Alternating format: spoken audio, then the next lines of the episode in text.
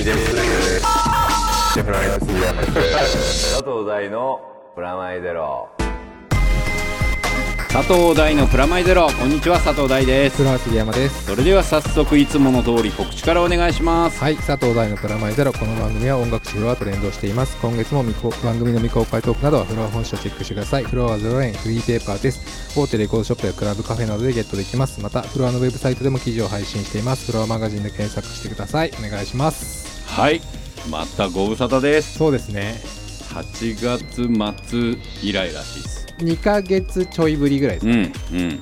そして今年に入って 3回。次これで4回です。4回目ではい。す、もう今や春夏秋冬 期間 期間放送。どういう基準でテレビのスペシャル番組みたいにそうなってるですね。特番ですね。特特番。番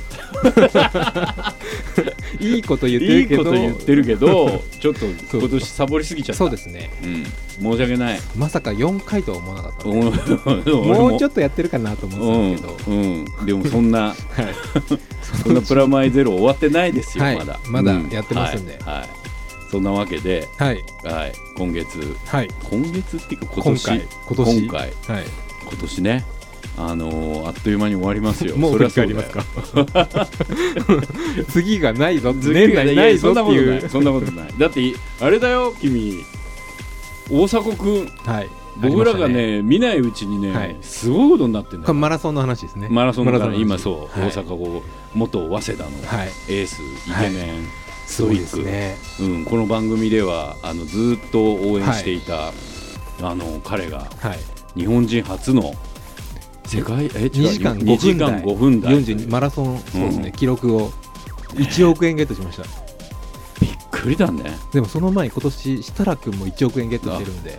すごい。そうだから僕らもうこれなんかみんな知ってる体で話してるけど、あのー箱根駅伝毎年ね。毎年応援していて、一番僕ら盛り上がった時期に活躍してたのが、はい。早稲田の大迫君と東洋の設楽兄弟だったね、まああとあの柏原君とか、はいね。あの大地君とかはい。いっぱい,、い、っぱいいたけど、はい。その中でも今年大活躍のですね。2人すごいね。もうだから日本が誇るランナーにうん、箱根から本当に出てきたので、うん、いやーなんかねまるで親戚のおじさんみたいな気持ちであの大迫君大が迫大迫君がってお前知ってんのかって知り合いでも何でもねえだろみたいな感じで、いやでも嬉しいですよね。嬉しい。なんかそういうなんか今まで番組でもうん。紹介してき勝た手に応援してた。人がもうね。そうやって、そうそうそう。でこのままいくとあと2年の東京オリンピックでも、そうですね。あの久々にマラソン長距離が日本活もうそ躍するかも、んな楽しみですよね。ううんん的にもうん。その時にまた瀬古さんが頑張るんじゃないかっていうそうですね。セコゴルフ今年だから本当楽しかったんじゃないかと思いますね。そうだよね。早稲田で。うん、ここ最近ほら瀬古五六元気なかったから、うん。ちょっと今年を頑張ってほしいなっていうはい。で、はい。そんなあれですよ。だからはい。もう一回やろうよ、年内。年内。今日今日別に予想とかなんか話とか箱根駅伝ですね、うん。は、まあ、次に。次にしようよ。取っておいて。危ないから。はい。まあ情報全然君入ってないんでしょ。全然です。今年まだもうほぼ、うん。ほぼほぼノーチェックなんで、うん。これからです。これから。これから頑張ろう宝屋さん助けて。こいつがサボろうとしてるよ。宝屋さん任せに若干な なりつつあるので情報待ちみたいな感じになってますけど。宝屋さんっていうのはうちのリスナーのね、はい。あの外外部部あの放送作家。放送作家の。感じなんです毎回お世話になってる方で。はい。僕は終わってないよまだ。はい。はいということで、はい。僕ね、はい。この、まあ、8月末から9月、はい。10月の間で、あの久々にニューヨーク行ってきたんですよ、はいえー、と10月の頭かな、はい。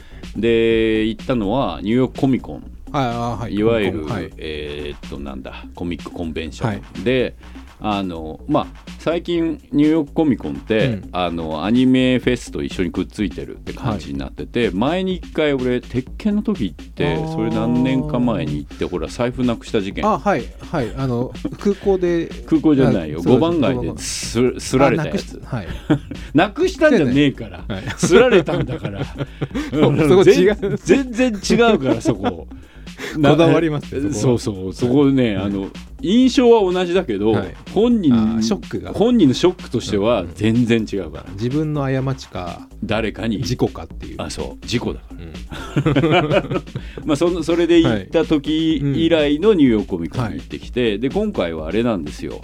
えーっと「カーボーイビバップ」っていうはい。僕のデビュー作というか、脚本デビューの作品が20周年なんですよ。でこの間もあの立川で爆音上、えーはい。録音上映会とかうん。やったりとか、はい。結構国内でもイベンはい。トいくつかやったりもしてるんですけど、うん。あのーこの間6月に、うん。えーっとジャパンエキスポパリでね、はい。はい。でそこで、えーっとカーボーイビバップ20周年を祝うみたいなので、えーっと監督、えーナベジンさんと、あのプロデューサー南さんと、えーシリーズ構成の信本恵子さんと,、えーっとメカデザインの山根さんと、キャラクターデザインの川本さんがみんなで挨拶行ったんですよ。うーん。なんでそれがまあとても、うん。あの話題になったイベントとしてあって、あのそれの今度アメリカ版うん。みたいな感じでニューヨークコミコンでやりますってなった時に、あの渡辺慎一郎監督新作がね、ボンズでありまして、はい。あのお前言ってる場合かっていう感じになっちゃったらしい。でその新作のプロデューサーが南さんで、はい。はい言ってる場合なのかいっていう感じにはい。お互いになってはい。2人が行かないってことになったんですよ。そこがいかないって結構大きいですね。大きいでしょ、はい。で信本さん、はい。あの脚本家の、今まで河野場とかフはい。ェスとか、はい。い、わゆる、まあえー海外のアニメのコンベンションなんか一回も出たことない人がパリに行って、うん。で今回も結構目玉はいなのに、はい。2人が行かないんだったら私ちょっと遠慮しようかなみたいになっちゃう。まあねちょっとね、はい。そこにメカデザイナーとキャラデザイナーはい。3人っていうのははい。ちょっと寂しいかなみたいになっちゃって、白羽の矢が私にはい。突然立ちましてはい。あじゃあ直前に決まったんですか？結構直前。全然そういう準備とかそういうつもりもないし大体、僕あのデビュー作だし、あのとても思い入れもあるし、あの大好きな作品だけど、正直脚本家としては3本しか書いてないからねああそのビバップ自体に。はいでもちろんせ舞台設定って、はい。あのーまあ、最初の仕事で僕はビバップの時は脚本家じゃなかったんで設定文化交渉というか設定を考える人として、はい。ビバップの中、まあ、あの世界観の中でどんな文化が流行ってるとか、どんなネット社会なのかとか、そこなんですね。そうそうそうそうそういうのを考える、はい。えーっと交渉役目うん。みたいなので呼ばれた、監修に近いよそうそうそう監修に近いような感じで呼ばれたんですよ。はい。で呼ばれてその信本恵子さんと初めて知り合ってとか、はい。でそれで、まあ、まあ初めて脚本書けばって言われて書いたはい。作品なので、なんか軽いですね。なんかそう。書けばみたいな。うん。できんじゃないみたいな、まあ、まもともとはい。あの放送作家をやっていて、秋元さんのところで、そこでコラトンとかのコントは書いてたから、コント書けんだったら同じよみたいな感じで、そうかなと思ってやってみたら大変だったんだけど、はいあの20分の脚本をうん22分ぐらいか当時のために書いた脚本の分量がもう1時間超えてるって監督に言われるぐらい書いちゃう人だったんだけど 全然わかんないからね、思いの丈だけ、はい。それでもいいやみたいな感じでデビューした作品、でその作品なのでまあ普通だったらさ、はい。3本しかやってないんだったら行きませんよって感じなんだけど、野本さんにもお世話になってるし、はいこれ行こう断れなかったっていうことですか？ニューヨーク行きたかった。ね。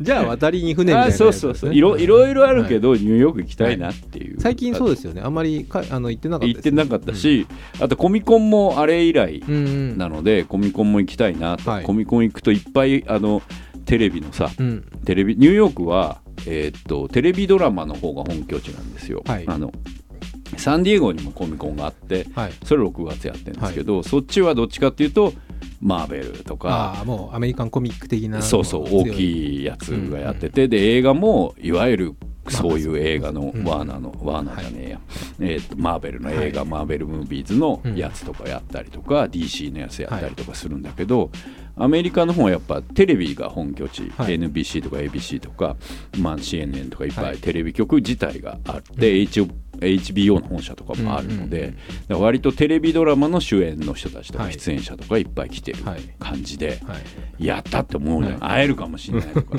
俺のすごい大好きなギフティッドの女の子とか来るらしいとかこうネットでこう見て、でしかも日本ンじゃないですか。普通にファンじゃないですか。そうそうそう。もうワクワクしちゃって。るそれでで日本のはい。日本で行ってんのドラゴンボールチーム。このドラゴンボールがおーえー映画っとなんだ映画新しい映画があって、うんその公開と、まあ、ゲームが向こうでスマホのゲームが出てうん。てすごい人気らしいんだけどそれであの野沢先生とあと監督が行ってるっていうのがあって、はい。それ以外は日本勢はビバップだけって感じで呼ばれて、はい。で会場行くじゃん、はい。でおーっつって。で1日目もう1日目着いて翌日からもう毎日って感じだったんだけど、うん。なんか今年からあのその大きいメイン会場ってあるんだけど、はいはい。そこはまあ前も行ったとこね。はい。でアニメと大きくなっちゃったんではい。場所分けた。テレビドラマとアニメで。そう。はいテレビドラマっていうかアメコミチームあとオタクチームみたいなので分けたの、はい。そしたらさそこ行く距離が、はい。まあ2 3 0分歩いて。そなかなかのうなかなかでしょ？でチケットがはい。両方のチケットもあるけど、はい。片方ずつのチケットがあるわけ。で値段が全然違うの、はい。俺だったらどっち行くって思ったら、うんうんその可愛い子とかいっぱい出てるギフテッドの子とかいっぱい出てる。あの そのもう一個の。うん、だってドクター・フーとかも来るとか、はね。でそっち行っちゃうじゃん、俺ら出るのさもうアニメちゃんだからさ、そっちなわけ。割とコアな。こんな方ね、いい言い方したけど、うんうんあのねびっくりするぐらい人いなくて。あれ？みたいな。あ、ま、大丈夫？みたいな感じ、1日目はそのメイン会場の方ではい。あったんですよ、はい。でそこは20周年で大きいやつで,、うんうんうんあでそっちはえーっとせあ向こうの声優さんのスパイクはいと向こうの、えー声優さんのジュリアの役やった人も来てくれて、その2人って今もうすごいアメリカの、えーっと声優界ではもうトップスターみたいになってるんだって。でそのスティーブっていう人なんだけど、はい。その人がデビュー作だったんだ、はい。ビーバップは、それで、あのーもうノーギャラでもいいから出るよみたいな感じ、はい。君たちが来るな出るみたいな感じで、トークショーに出てくれて、すげえ盛り上がって、うんそれ1日目ね、はい。ででっかいところでやってて、はで後ろにあのよく「コミコン」って書いてあるから、ねはい。よくあんじゃんはい。映画の試写会でレッドカーペットの後ろにあるようなところで写真とかも撮られてはい。おおむね今使われてる写真そっちの写真だけなんだけど、それ使われてて、はい。すげえ盛り上がって、うん。お客さんもわーっつって、うん。で感極まって、はい。あの泣いちゃうみたいな感じの、はい。い、いいい雰囲気はい。で終わって、はいでこのままずっといんのかなと思ったら、もう翌日かそっちですよ。どこ行くんだみたいな。それで それであのこっち側の本拠地の方に、はい。俺が見見かけたりすれ違いたいと思ってた人はそっちじゃん。うううん。で野沢先生たちなんかも、はい。もう「ドラゴンボール」もうアメコミですよ。あまあもうこっちですわ。まあも世界的なそう。人気がありますからね人気があるからもう全然、だってもう天下一武道館の会場みたいにでかいのあんだもん。だってすっごいでっかいねシェンロンとかいるから、えーさすがドラゴンボール、うん。DB 違いますねやっぱり。全然違う。でうちらは、はい。その歩いて2 3 0分のとこの、はい。なんか格納庫みたいな場所で、はい。コンベンションセンターじゃなくてもうなんか倉庫みたいな。そう格納庫って感じ。上にすげえパイプ通ってて。空調ゴーっつってる。それでなんかあのマイクで喋んだけど、こ隣えっと2メー1メートルないぐらいに隣4人座ってんのに、は一番端の人の声がマイク越しで聞こえないっていうね。すごいとこね。反響しちゃって。そうもうそこでサイン会もやって。はい。でたまに本拠地行って、はいみたいな感じでその4日間で。あじゃあ満喫は いまいち1日目した。あすごい。テンション若干消化不良な。そうね。2日目からね。まあでもすごい盛り上があのビバップのファンっていう人いっぱい会えたしなんかもう年齢感じるっていうか同世代の人もいれば、うん。あの若い子もいて、そのなんかねあのこれは向こうのえーっとサンライズとアニメーションと向こうでディストリビュートやってる人たちと話してる時に聞いたんだけど、ビバップってこの20 20かな19年か18年ぐらい再放送で途切れたことないんだって、へえそんなどにやっっかしらでずっとアメリカでやってる。すごいですね。すごい。まあ最初深夜でやってて、はい。まあ、なんで深夜でやってるかって1話でいきなりあのね、まあタバコ吸ってるし、今はもう結構なかなか難しいところが。全然無理だから。当時ももちろんアニメの主人公がタバコ吸ってるって段階で、もう10時以降じゃないとかけらんないっていう感じだったたんですね。それで10時以降にアダルトスイムって枠をうん。このビバップをやるために作ってくれてっていう経緯があってみたいな感じで。だからこの20年間でアニメ日本のアニメーションがその大人向けだったり、はい。まあ、一般の人が見れるようなものになったっていうのの先駆けみたいな扱いをされてたんですよ、まあ、ニューヨークのそのはい。コミック関係者とかと話してても、まあ、そういう意味ですごくあのまあ嬉しかったしそういうこと言ってくれるも。んで、まあ20年経ってこんなに愛される作品もないので、とてもありがたいなとはい。思って帰ってきたんですけど、もうねずっと休み時間がないので、あのもう、ま、一日中じゃいろいろ何かしら？もうそれであのそれぞれみんな行きたいとこが、はい。あはい。のオーダー出してて、はい。で俺はもうなんかさ申し訳ないじゃん、うんそんなみんなのところでいいですよみたいな感じの感じだったわけ、まあそんな好きにはできないできないじゃんだって、お前3本しかやってねえじゃんっていう のちょっと引け目がある。あるしで本当は監督とプロデューサー来ないから君来たでしょ、うん。うんうんみたいなのもあるから、はい。あんたオーダーとか出さなかったのね、もう言う通りにしてますそうですよ。してますからそう。であと残りの3人がいろいろ出してて、あのニューヨーク初めて来てる人もいるし、はい。っていう感じだからあのロック・オブ・ザ・トップってあのロックフェラーセンターの一番上と、はい。あとフェリー。観光じゃないですか。フェリー乗って自由の女神そう自由の女神の目の前で止まってみたいなのとか、なかなか普段行っても行かないところ。行かないよね。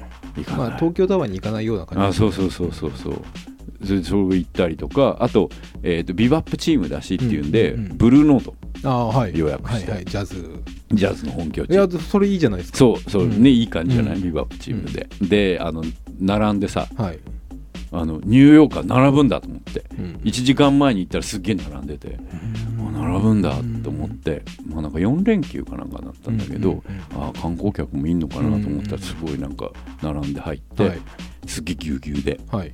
で見て3ピースのバンドで、うん。よく知らないわけ、はい。誰だ誰かかはは分かんない。誰だかわかんないのさ、こうやって見てて、はい。へーって言って。であよかったねっつって帰るじゃん、で帰りに、はい。まあ、一緒に見に行ったそのアニメのスタッフとかは「あれうまいんすか?」とか 言われて「あそうそうだよね」っていう、うん、いやでもうまいんじゃない？ブルーノートでやってるしみたいな話とか してたわけ。観光客じゃないですかそうおもろ。ゴリゴリの観光客の感じじゃん。上であの案内してくれてる人も、、はい。やきっと上手い人だと思いますよ、はい。みたいな話してて、はい。うん。で翌日さこう調べた、はい。こうアーティスト名とか、グラミー賞アーティストだったよね。それをあそれをなんかあの人うまいんかなうん。みたいなはいこと言うみたいな、はい。でもそんなもんなんだ俺たちっていううん。この俺たちの耳耳っていうかなんつうのかな。ななんなんだろう。あのはしゃいでる感じ？はい。だから場所にはしゃいじゃっておのぼりさんじゃない？そうそうそう。あのそのロバート・グラスパーと一緒なの。めっちゃ有名っすよ。でしょ？はい。いやもうめちゃめちゃ日本に来たらも大変じゃん。いや大変ロバート・グラスパーだよ。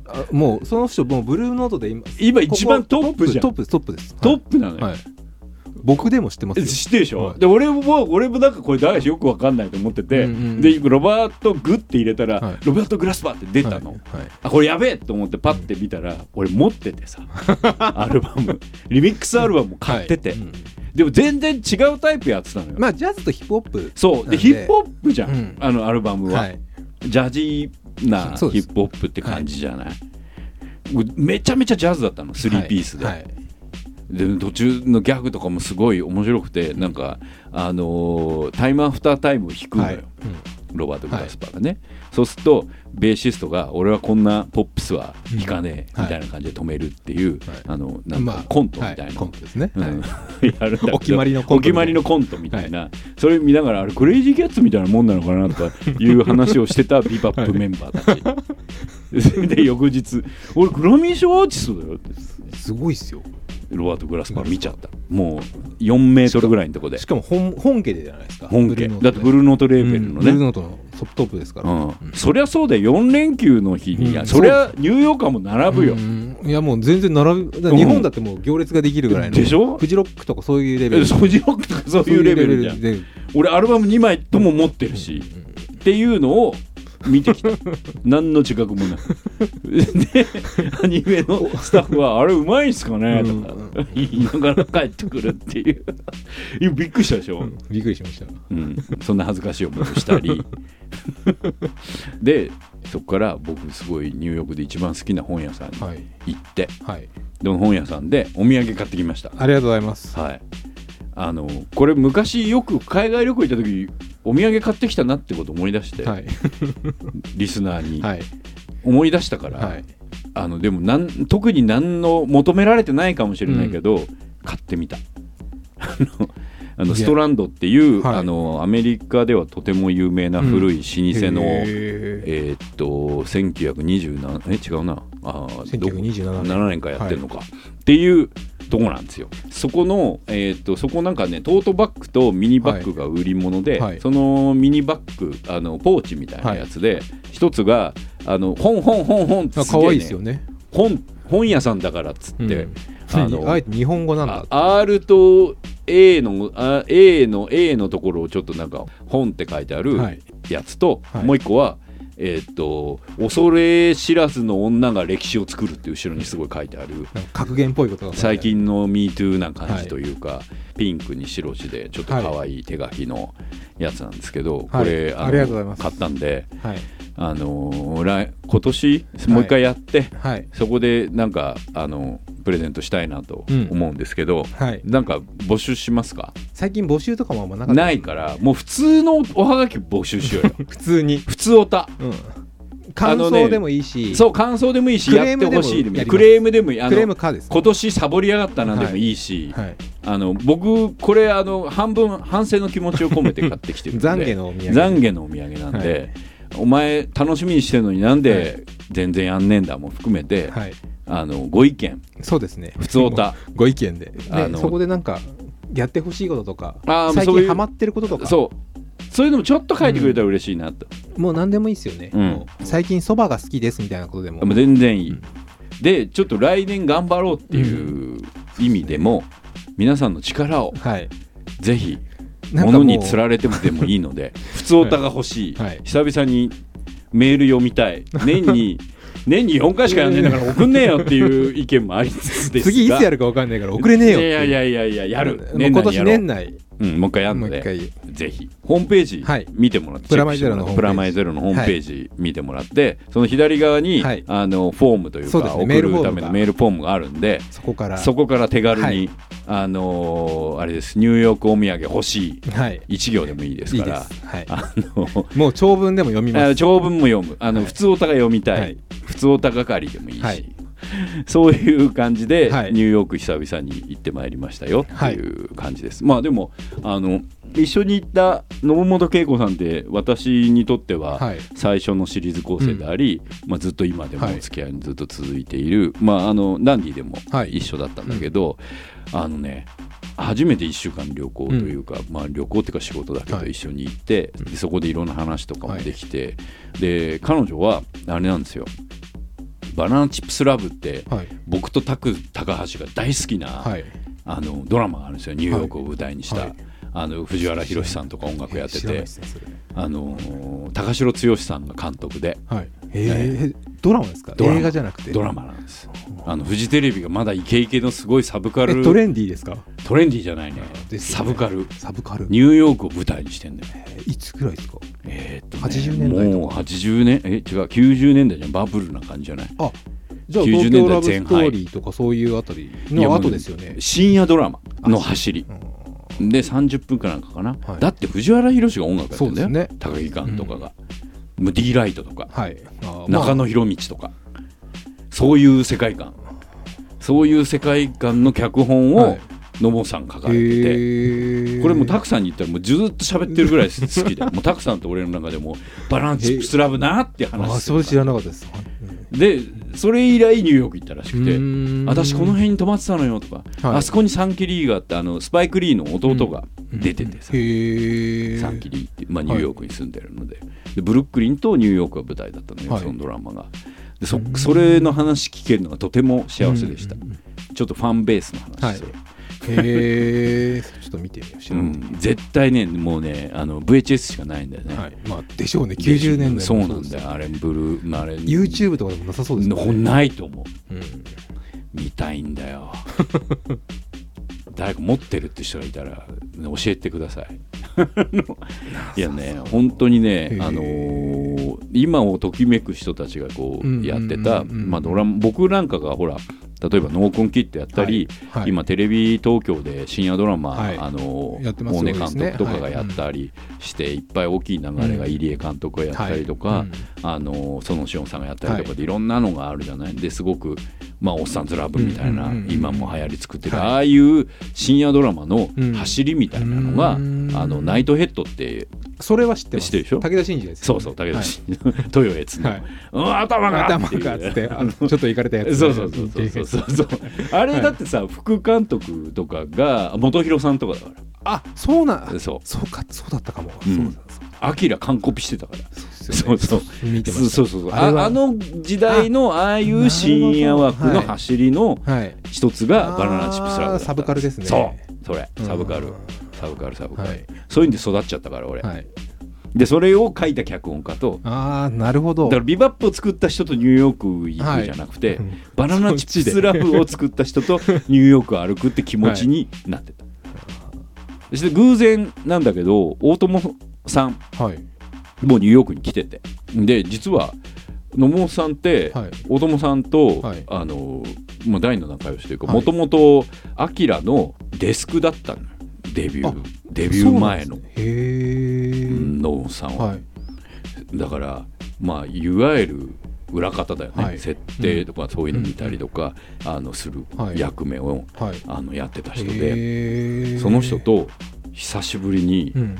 ニューヨークではい。たまたま一緒になるから会おうって話になって、で俺全然まあフリーダムぐらいあのしか、はい。たまに呼び出されてうん「お前団地詳しいんだろ?」って言われる はい。役目だけど知らないわけじゃないから、はい。はい。じゃあ行きますって一緒に行って、すっげえ豪華なホテルのさなんかラウンジみたいな、はい。ゴルフとかやってもうもう 100m 先がタイムズスクエアみたいなとこにバーのとこにこういいてさそこ行ってはい「大友さんだ」っつって。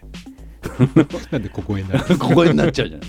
世界の音がいるみたいな気持ちになってこうい行くとはい「うわ団地団の人だな」そこで。ももうそうもう認識俺の認識。もうベロベロなんでベロベロ。でお友さんに「これ絶対覚えてないでしょ」うん。覚えてない」これこれここで話したこと絶対覚えてないですよね。うん覚えてないと。で最終的にあれでもタイムズスクエアの前まで歩いてっちゃったの、観光客気取りまあでもニューヨークとか知らないとこでそういう会うのってなかなかないですね。でないよね、うん、面白かったですよ。でも覚えてないと思うお友さんは。でもそのぐらいはい。あの楽しかったです。はい。あのーそんな1週間もえー行ってきました。はい。で私の日常の前に、はい。あのー情報。はい。これちょっといきなり言い過ぎちゃって情報が遅れちゃったんだけど、はい。えーとりあえず11月10日はい。からはい「エオリカセブン」はい。あのーハイエボリューション2」アネモネはい。あの順番逆だ。アネモネ公共紙幣エウレカセブンハイレボリューションがはい。公開になります、もう多分ほとんど知ってる方の方が多いかもしれないですね。今回はねあのあれです。あのエンディングテーマを、はい。あのルアンちゃんがはい。もともとで11歳か12歳の頃に YouTube で上げた動画とかで話題になって、アネモネとかエウレカ、まあ、エウレカはまあ見た目の、はい。あとレントンが14歳から15歳になる時の話なん。ですよ。うん。で彼女がちょうど14歳から15歳になる時に作ってくれた曲っていう、プロデュースは蔦屋さんと石渡さんあのチームでっていう曲がいい曲がめちゃめちゃいい曲がエンディングテーマが。エンディングテーマ。であれです。あの音楽もう一曲あるんですけど、はい。これ超サプライズではいあるので、はい。あこれはもう発表になってないん。こう見に行ったらおおってなるっていうやつもあるんで音楽好きにはぜひあとエウレカの昔のエウレカ好きだった人には、はい。おおってなる音楽的なネタもまた今回入れております。は広瀬さんでしたもんね。そう。で今回もそれっぽい人がそれっぽい人が。参加しますんで、うん。まだこれちょっと発表になってないんですけど、えー、と11月10日はいじゃあえー劇場で劇場で見てほしいなと思っております、はい。はい、で今回あれです。かなりぶっ飛んでるんではい。あのもう怒られてもいいやっていう。そんなにですか？すごいです今回は。もう。でももう一作あるわけですよね。あります。その前にもうぶっ飛んでるぶっんですね。飛んでます。もうどうすんだっていうぐらいの。1が割となんか割割とおとなしいっていうか普通にやった。はいはい。それの意味が変わります、意味が変わります。うんそういうことです。意味が変わります。意味が変わります。もう一回1見直していただくとおおってなるし、うん。逆にもうなんだったらアネモネから見てもいいです。あのこっから見ても全然見れます。別につながってるようでつながってないみたいな意味じゃなくうんうんうんうん意味が変わるんではい。あのそれ見終わった後えーっとハイエボリューション1を、はい。まあなんだったらあの、ネフリとかいろんなわかんないですけど、アマゾンとか見ていただくと、うん。あなるほどっていう感じ、うーん。気がつかなかったらあのお普通オタでうん。気づかなかったんだけどって言われたら はい。あのまあそう小1時間ぐらいこう、はいちゃんと、はい。あの説明っていう説明。説明しないけど、はい。あの気づかれなかったらごめんなさいですけど、一応そういう話に。でさっき言ったビバップ。はい。とこれとはい。エウレカ、はい。で、えーっと共通点といえば、はボンズなんですよ。制作会社です制作会社で、はい。でもともと,、えーっとサンライズのニスタで、でやってたのがビバップで、はい。そこのチームが、えー映画版の「天国の扉」を作るあたりから、うん。えー独立して、はい。で、えーだから結果ビバップ20周年と同じボンズも創立20周年記念ということで、は今ね、えーボンズの20周年記念展をやってるんですよ。うん。えーとね、場所はですね東京アニメセンター in DNP プラザっていうところです。10月の26日からやってるんですけど、はい。えー、と11月の12日までが第1期、はい。まあ、あのなんかボンズって知らない間に1期と2期に分かれてたらしいんだけど。10年ぐらいで10年ずつぐらいってことなんじゃないかな、ざっくり。その1期はい。の前半。でこっちの方が僕が関わった作品はすごい多くて、うんうんまあ、エウレカもそうですし、エウルウレカも一フズレイン。気に入るんですね。一気に入ります。ウルフズレインとかね、はいで2期の方は僕はあのダンディぐらいなんですけど。ダンディが二期ダンディがそうですね2期なんですけど、あのいろいろ原画とかデザインとかあと企画とか、はあと今1期だとニルバッシュの大きい置物とかが迎えてくれたりとかするので、はい。あの入場料は中学生以上1000円ということで、はい宣伝をします。でもボンズはいろいろやってますもんね。いろいろやってる。最近だとやっぱりヒロアカ。アカデミアは、うん。映画にも今度ハリウッド映画になるしね。すごいっすよね。すごい。でもなんかあれ不思議だと思わない？ん？あれってさ、はい。ヒーローアカデミアって、はい。まあ、言っちゃう X メンじゃん。はい学校はいものでさ、はい。ヒーローが、うん。ヒーローがヒーローが出て。いろんなヒーローが出て、うん。はい。で戦ったり、はい。切磋琢磨して、はい。世界にヒーローとして出てくって、はい。X メンのファーストクラスみたいな話じゃん、うん校長がねあの、はい。プロフェッサーはい。X みたいな感じに、うん。じゃん。はい。ら要するに X メンをアニメにしたらヒロアカなわけじゃん、はいはいそれを ヒロアカをハリウッドで実写にするって。X メンじゃん。X メンじゃんってなるね。はい。これただの X メンじゃないのかなっていう。まあ違うものにないりやもちますけど。ろん違うものになるけどでもなっていいじゃんっていう。なんかううん。んって思ううん思うん。だよねまあ「ドラゴンボール」がなるとかよりははいうん。全然いいけど、ん。それって X メンじゃねえの？っていう。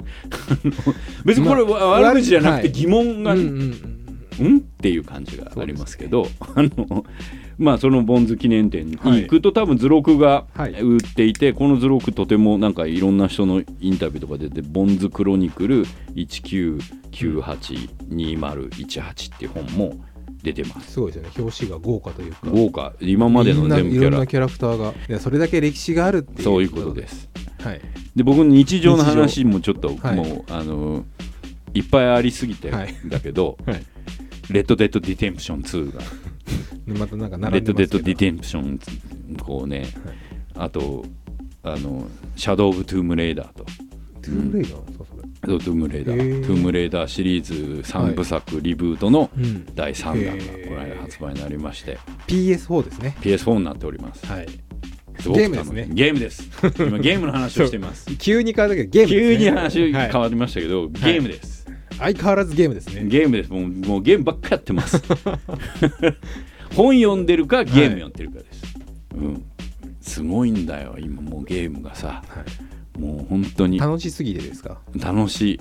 楽しいし あのゲーム実況も超見てる。いろんな人でなんか今すごいじゃないですか。ゲーム実況がうん。また本田翼さんとかが出てきて。あもう大変だよね、大変じゃないですか今。うん、でもあのあれでしょ？ホンダのバイクでしょ？ホンダのバイク。ホンダのバイクはあれすごいらしいですね。僕見たことないですけどひたすらゲームで本当にやってるところで自分出てこないっていう。そうだよ。本物だもん。本物ですよね選ぶチョイスがさあの批判を受けたはい。デッドバイデイライトをはい。こう、あの一点も曇りもなくやるっていう、もう最高だよね。あの本気度が本すげえ。気そうっていうのを聞いて。うん、全然。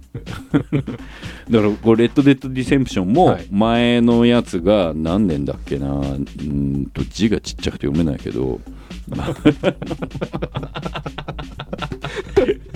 もうねもうそういうお年をあ2010年って今ツッコミ来まえしたよ。2010年が前作で8前作年越し。はい。でこれあのロックスターっていうゲーム会社で、はいはい。ニューヨークの,、はい。あのゲーム会社なんですよ、はい。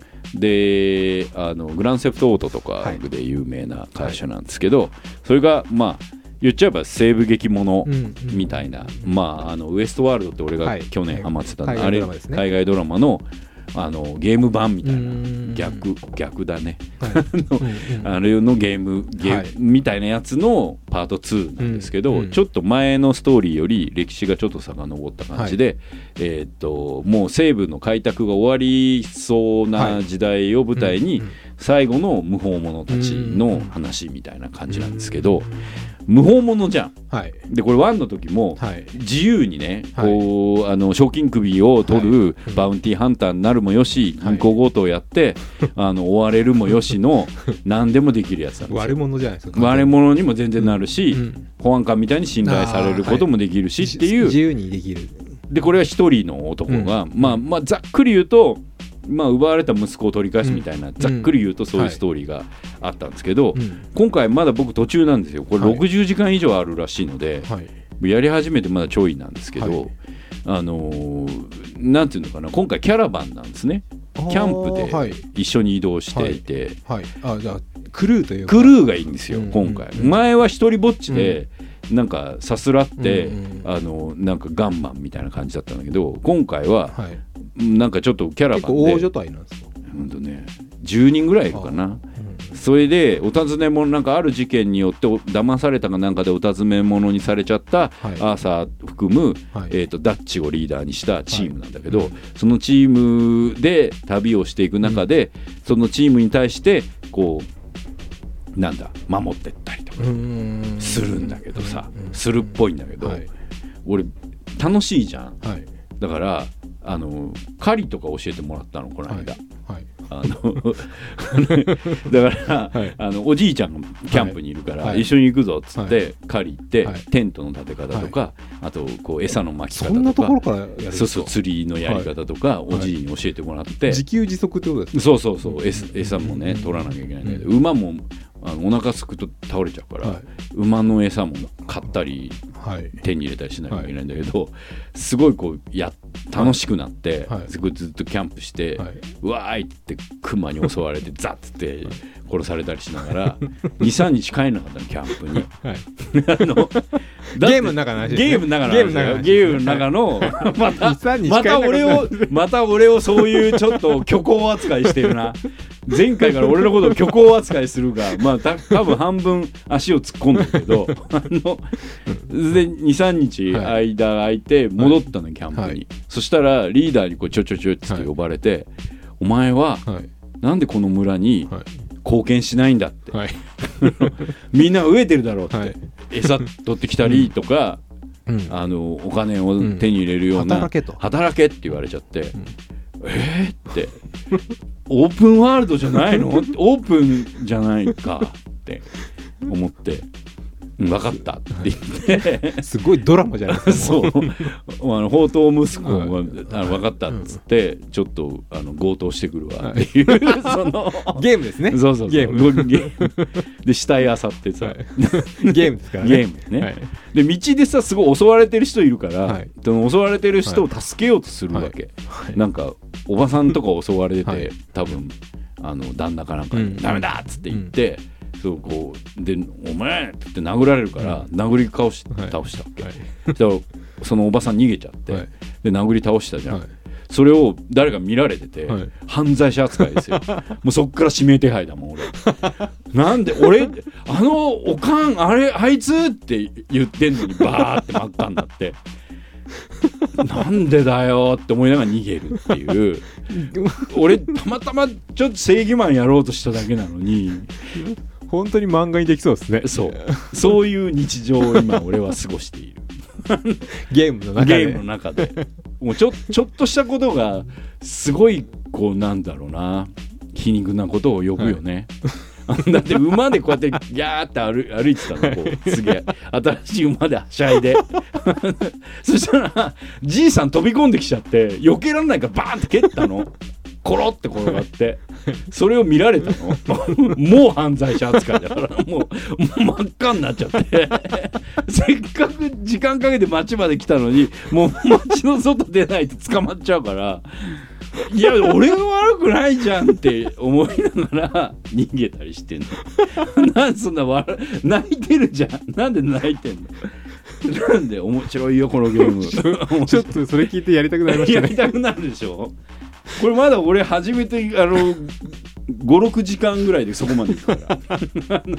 初めて56時間で犯罪者になれる。犯罪者になってね。で逃げてあの23日して帰ってくるともう全然みんな忘れてるから、いい世界っすそねう大丈夫ってなって。現行犯以外は大丈夫。大丈夫だけどあの村に戻るとリーダーにこうちょいちょいって呼ばれて「お前はなんで村に貢献しないんだ」って怒られる俺思うんだけどさ、はい。ゲームってさ、はい。真面目よね。まマインクラフトとかもさ、あ はい。一生懸命耕してさ、はい。一生懸命芋とか作ってさ、うん。水こうやったりとかさ、はい。そうですね。うん。そんなね。でこれこのレッドデッドもさ、お腹空いたらさ、うん。あの牛とか、はい。でもお掃除行ったら捕まっちゃうから、はい 村のやつとかははい。お金払ってうん。買うしかなうんくて、でのっぱらではい。であのうさぎとか捕まえるんだけど、はしゃいでクマはい。捕まえに行ったらはい。惨殺されちゃったりとか。それでヤギを捕まえて「はい。やった!」っつってはい。皮をこう剥いで、これ高く売れるって思って、こう馬乗せて歩いてたじゃん、そしたら襲われて、はいで 逃げてる間にどっかに落としてきちゃって。あのこけたら落としちゃうからさもうその キャラクターが。そうキャラクターが、すごいゲームですね。すごいよ。よくできすぎてて。うん。でもしかも現実世界以上に厳しいっていう。厳しい、うん。小言言われんだよ。見てる人がすぐ通報するの。あのあの本当にああって思うもんね。あ今日の俺終わったって思って。一回外行ってキャンプ張って。ほとぼり冷めたかなっつって。いい様子伺いに行って。あ死体が片付いてるって思って。本当それで聞いたらやばい人ですよね。やばい人ね。やばい人ですよね。うん、とても面白いです。なんだろうね。俺真面目にあのだって俺本当にお金稼がないと、あのね それでそのキャンプにお金入れないとどうなるのかなと思って、はちょっとネットとかで調べたの、はい。会話がギスギスしてきて そのそのキャンプの中で揉め事が起きるらしいんだよね。その若い姉ちゃんとかと。どっかである家庭みたいなそう話ですよね。なんだよ。うんそうなの。なんか窓際たい。社員とうん。家帰ってもちょっと居居そう。場所がないお父さんみたいな。もうそう居場所がないお父さんみたいな感じ、そうなんだよね。なんかだから不思議な感じだよね、自由を満喫するぞって、うんまあそのたゲーム立ち上げてあれ見たら小言を食らうっていう。もっと、うん、ちょっと世知辛い。世知辛い感じっていう。えーすごいなんか面白いですよ。ゲームもやっぱそういうリアリティが求められる時代になってきたんですね。これでもちょっとねやりすぎだと思うけどね。でそこが面白いけど、うん。もう笑っちゃうから、んんあのさっき言ってた「トゥームレイダー」はうん。うんもうちょっとあっさりしてる。SF な。SF っていうかね、うん。インディ・ジョーンズ。女版インディ・ジョーンズみたいな感じ、うん。で今回ね「シャドウ・オブ・トゥームレイダー」っていう、はい。あの3部作の3作目なのね、はい。うん。でこれ「トゥームレイダー」って昔あれ、えーとアンジェリーナ・ジョリーがさ、はい。やってた超かっこいい感じのイケイケ細マッチョ姉ちゃんのバトルものだったんだけど、それの若い頃の話っつって、まあ、18とか20歳ぐらいからかな、リブートしたんですよ、うん。PS3 から。はでこれの3部作の最終作がはい。この「シャドウ・オブ・トゥームレイダー」なんですけど、これでえーっとあのえーアンジェリーナ・ジョリーがやりそうなララになるまでの話になってる。最初あのララがすごい気弱で、あのイヤンとか言ってんのもすごい可愛いいな。誕生秘話みたいなそうそうそうそうゼロみたいな感じなの。うんうんうんうん。バットマン・ビギンみたいな感じなんだけど、こう3作目になって、あのーこうなんかダークサイドを描くみたいな感じになって、はしゃいでやってんじゃん。はい。であのインディ・ジョーンズだからさ、置いてあれば取るじゃん、はいうん。そこにさそれダおメだっつっても。宝じゃないですけど。お宝だから、うん。取ったわけはしゃいで、うん。そしたらもうそれのせいで天変地異が起こるっつって 本当に起こるわけ。すっげえ大災害洪水みたいなのが。世界が。そうあのそのあのその洞窟というか。遺跡があった遺跡の下の町とかが全部、そこ抜かなきゃよかったのよ 抜いたおかげでもう水浸し全部もう 災害。が起こってでその後、うん。その災害の町に行かなきゃいけないのよ、うん。それでララ行くじゃん、はい。行くと村人たちいっぱいこうすごい、あの復興とか大変そうなわけ、うん。だから話しかけると、うんごめんなさいっていうのララが、うんうんそうそうあれなんで謝んの？って、もう知らないわけじゃん、はい。これ自然の災害だと思ってるから、うんでもこっち的にはさ、俺があの剣を抜いちゃったから、うん。この村はすごい水浸しになっちゃってると思って、ララすげえ謝りまくってるっていう、なんだろうインディ・ジョーンズって本当はこういうことが起こってんだよなって思って。普通さ映画また泣いてる。普通映画の最後にそれ起こるじゃん、はい。はい。だからその後のことだってどうでもいいじゃん、はい。映画の最後でそうですよね。その生き生きていくことはまた関係ない関係ないじゃん。遺跡とか超壊すじゃん、インディ・ジョーンズとかも、はい。もうなんだったらもうもう生活できないぐらいそうそうそうそうそこに住んでる人なんか全部ぶっ壊すじゃん、これもうツムレイダーのすごいとこは壊した村に後で行くっていうね。そこに行かなくちゃいけないゃ行かなくちゃいけないの。それ謝ったりしてんの それ。俺が。すげえなゲームって思って。なんかその夢の部分を現実にするっていうか、そう。だそファンタジーが。そうだから映画だったら、うん。めでたしめでたしじゃん、そううんそのめでたしめでたしの後どうなってるんですかっていうのをうんうんうん体感するっていうね。新しい新しいよね。あでこれあのでその話しかけてる人とかに、あの観光客みたいな話のことを聞かれて「いや私はあの考古学者です」うんみたいなこと言ったら「ああ観光客の方がマシよね」とかー言われるわけ、うんうんうん。で観光化しちゃってるみたいなのが、うんうんうん。ちょっとほら意識高い感じ的に言うと、良くないのかなって思ってたはい。うん。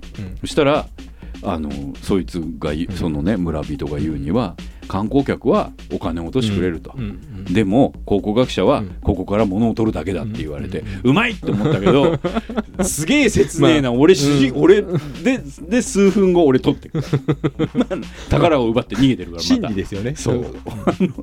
だって終わんないんだもんゲームが。だってそうしないと。まあ実際は悪者だったっていう。そう盗賊なんだなって思って。だからあのかっこいい感じでいるはい。ララクロフトもうん。なんかシュッとしてうん美しいみたいなのもレッドデッドのはい。あのやさぐれた朝も、あの あのあの物取りってことで同じっていうだからでこれいつも思うさ、うん。ドラクエもはい。夜中に他人の家にズカズカ入って壺割って机開けて、まあまあま金銭を奪い、はい。逃げていくじゃん。ゼルダも、あはい。あの まあやからですよね。やからだよね、もう本当にひどいありさまですよ、起きてってもやるもんね、あの昼間でもやるもん。あいつら。てか俺だけど、まあ。壺を見つけたら割るからさ。しかも目の前でだよ。空き巣でもないんだよ。本当にひどいなって。いうそれがどんどんハイレゾになって、うん、PS4 の技術力でものすごいなんだったら映画ばりのそうですね物語と物語と画像で見ると極悪人だなっていう。とうとうそういうゲームのファンタジーの世界もリアルに描かれるようになったってことですね。う、うん、食べないと死んじゃうし、うんうんうん馬もなんか疲れたっつってあるからもなるしなんてほっとくとさ、馬うんこしてんだもん。この間。で降りてなんかはっつってはってみたら馬うんこしてるバタバタっつって。あもううんこすんだと思って。あのゲームなのにさ。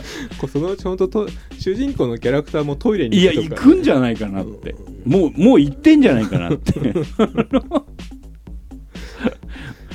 あのすごい世界になってきたなって思いますよ。まあ、あのどっちも面白いゲームなんで、はい、あのぜひ楽しんでもらう。虚構の続きみたいになってるけど。ね、はい。まあ、確かに。面白いな、うん、そ虚構の続きで言えば、はい、あの今読ってる本が「自助年ジャンルック・ピカード」っていう、これ。見てなんかちょっと変だなって思わない？あんま思わないよね、うん、これ普通に受け止めてるじゃん、はいこれ「スター・トレック」のさ、はい、ネクストジェネレーションのさ、はい、艦長。まあこれ X メンのプロフェッサー X でもあるけど、はいそれはパトリック・スウェイジの話ね、はい、役者の、はい、その人の自叙伝じゃなくて、はい、パトリック・スウェイジじゃなくてジャン・リューク・ピカードのキャラクターのの。電気なの。あすごいもうここまで来ると本当に生きてた人じゃないですか。もう虚構だ完全に。うわすげえ。若い頃の写真とか言って。これ作った作って、ね、このために。そう。若い頃のピカードの写真なの。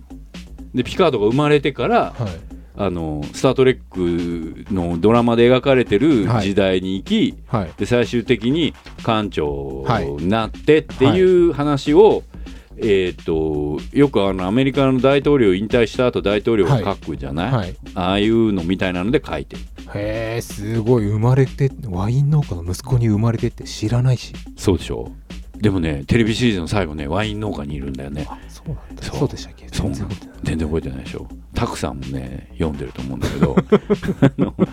絶対読むでしょうね、うん、もうねもうわけわからないでしょ、うん、しかも結構分厚い。結構分厚いでしょ。分厚っていう。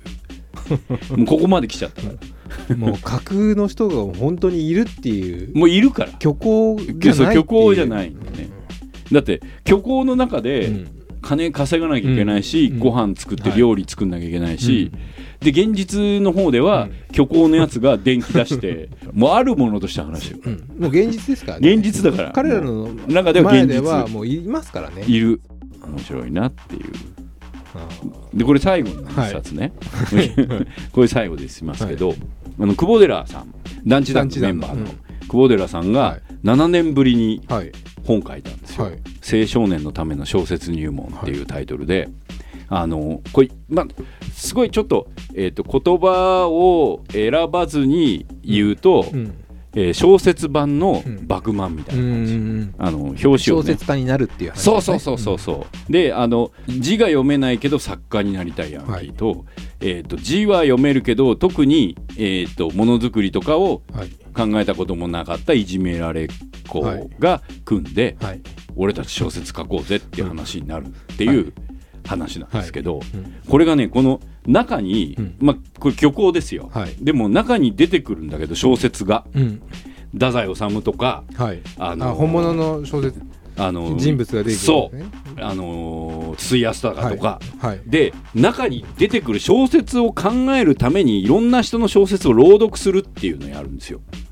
あなるほど。字がほら、はい、読めないからで朗読するじゃん、でそれ朗読すると、その中に朗読の部分が出てくるんだけど、うん、それ全部本物の小説から取ってて その本物の小説の中身が出てくるわけ。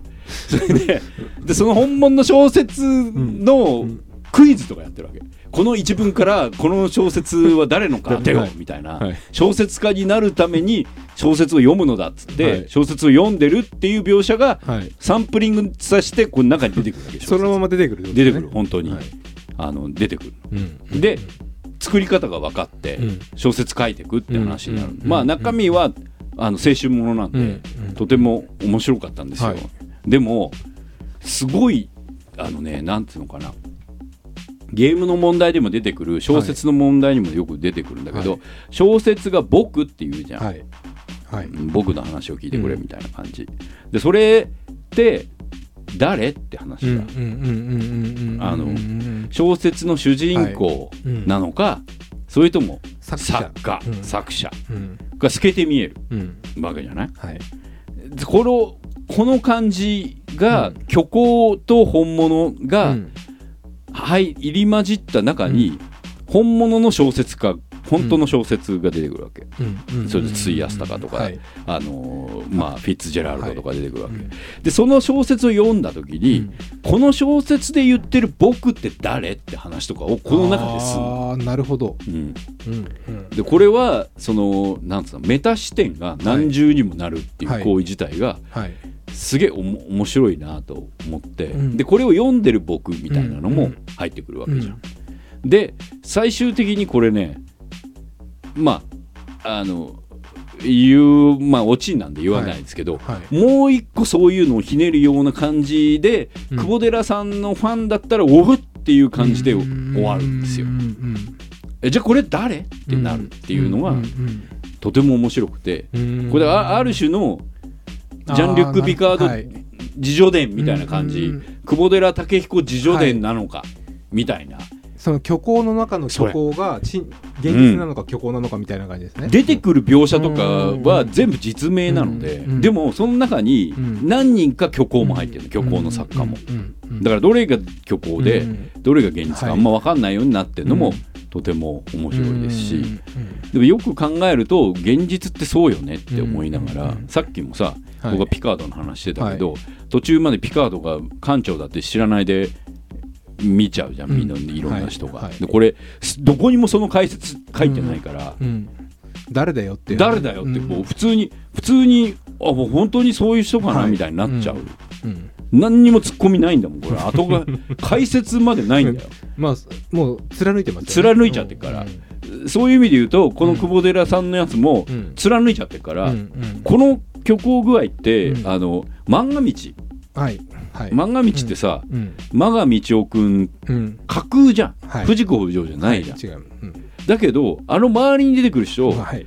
全員本物じゃん、はい。手塚さんとか、あのまあ、えー赤塚さんとか、あの石ノ森さんとか、寺田さんとか。うん。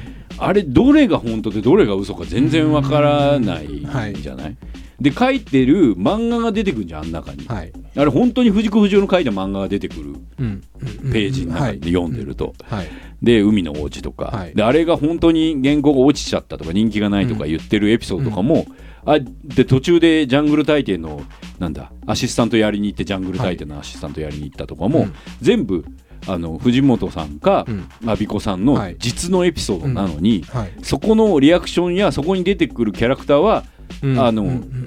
架空じゃない、はいなんかそう言っていい意味わかる実話だけど架空架空にでとして書いてる書いてる。うん。っていううん。面白さみたいなところが割とあの久保寺さんのこの作品もあるなと。まあバックマンもそういうとこあると思うし、逆ですね。架空をうん。実話として書いてるようなというか、架空を実そう、うん。そうそうそうそう、ん架空の小説を書くつもりで、うん。でも実話みたいに書いてる。インスパイアしてるのは実話実話。うん。ででもその実話の原稿はうん。誰かが書いた虚構、うんうんまあ、フィッツジェラードなのか村上春樹なのか、が書いた筒井康隆なのが書いた虚構。っていう、こう本当にある虚構の話を使って、自分が書いてるっていうのは事実でありながら、うん。小説家の話を書いてるみたいなうん感じの面白さ、うん。うん。で今度ねランチ団で久々に。あ久保寺さんも出て話をして、この放送の頃にはもう話終わってるかもしれないですけど、楽しみにしておりますと。